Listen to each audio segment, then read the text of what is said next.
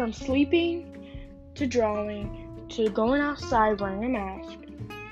Layla's quarantine will tell you about my quarantine and how things you can do during your quarantine.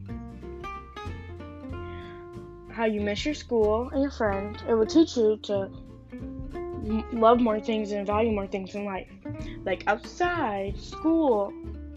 Now, this is not a this is not a podcast just saying what I think, and you guys can make a responding podcast to how you think, and I will listen to them and I record it and talk about on my podcast.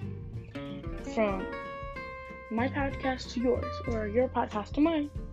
Any other way, I will see you on the Layla's Quarantine Podcast.